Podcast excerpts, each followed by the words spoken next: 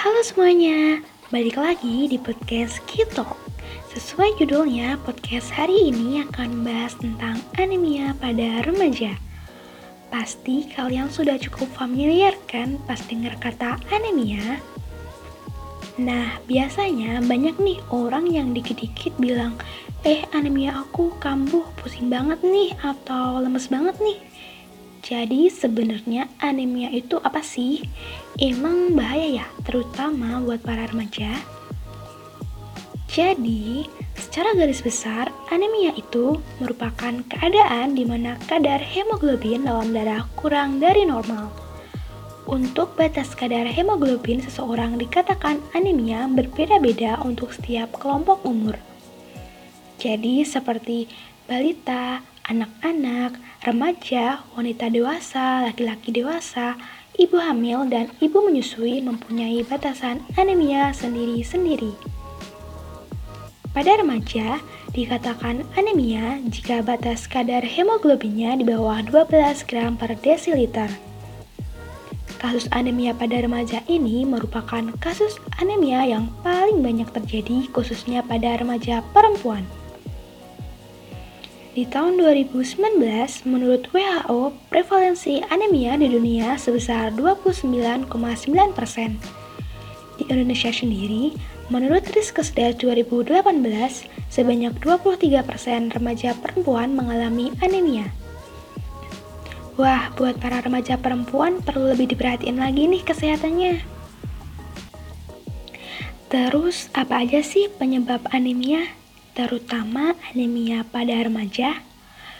Pertama, anemia itu sangat berkaitan dengan asupan zat besi, di mana kalau kita kurang mengonsumsi zat besi, kita dapat berisiko terkena anemia. Jadi, sangat disarankan untuk mengonsumsi makanan yang kaya akan zat besi seperti sayuran hijau, hati ayam, daging, atau kacang-kacangan.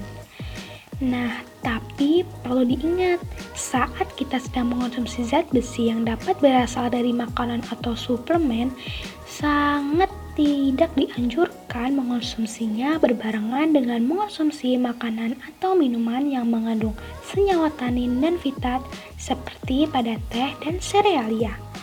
Wah, kenapa tuh? Karena senyawa tanin dan fitat itu dapat menghambat penyerapan zat besi di tubuh dan akhirnya akan ikut terpulang melalui keringat atau urin. Penyebab anemia lainnya yaitu kehilangan darah secara kronis akibat dari penyakit infeksi atau kelainan genetik. Pada remaja perempuan, zat besi dalam tubuh dapat berkurang saat menstruasi sehingga dapat menyebabkan anemia. Nah, makanya terkadang perempuan yang sedang menstruasi akan merasa lemas dan lesu. Selain itu, para remaja, terutama remaja putri, sangat dianjurkan untuk selalu sarapan saat pagi hari. Karena banyak penelitian yang telah membuktikan kalau remaja perempuan yang terbiasa tidak sarapan berisiko tinggi mengalami anemia. Wah, banyak banget ya penyebab anemia.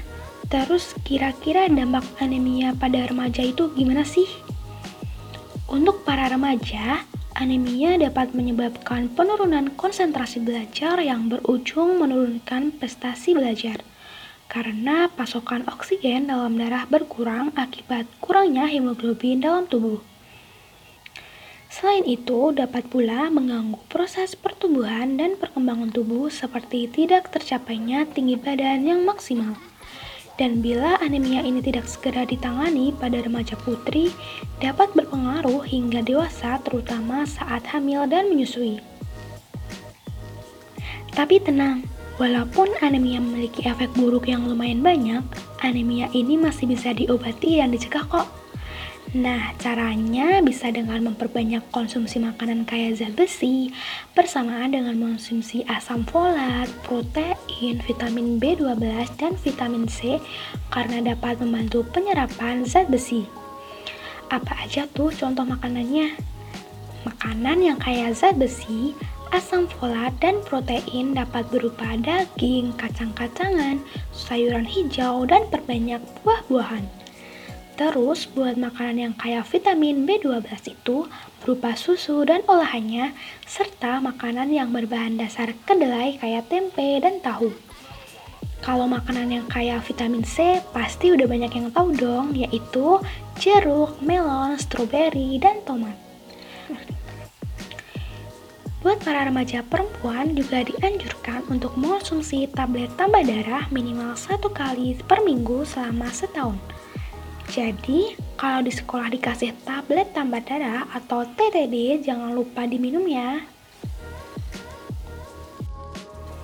Nah, jadi udah pada tahu kan apa itu anemia, faktor penyebabnya apa aja, dan dampak jangka panjangnya, terutama buat remaja perempuan itu gimana? Semoga podcast ini bisa menambah wawasan dan bermanfaat untuk kalian semua ya. Dan jangan lupa untuk selalu jaga kesehatan dan makan makanan bergizi. Sampai jumpa di podcast selanjutnya.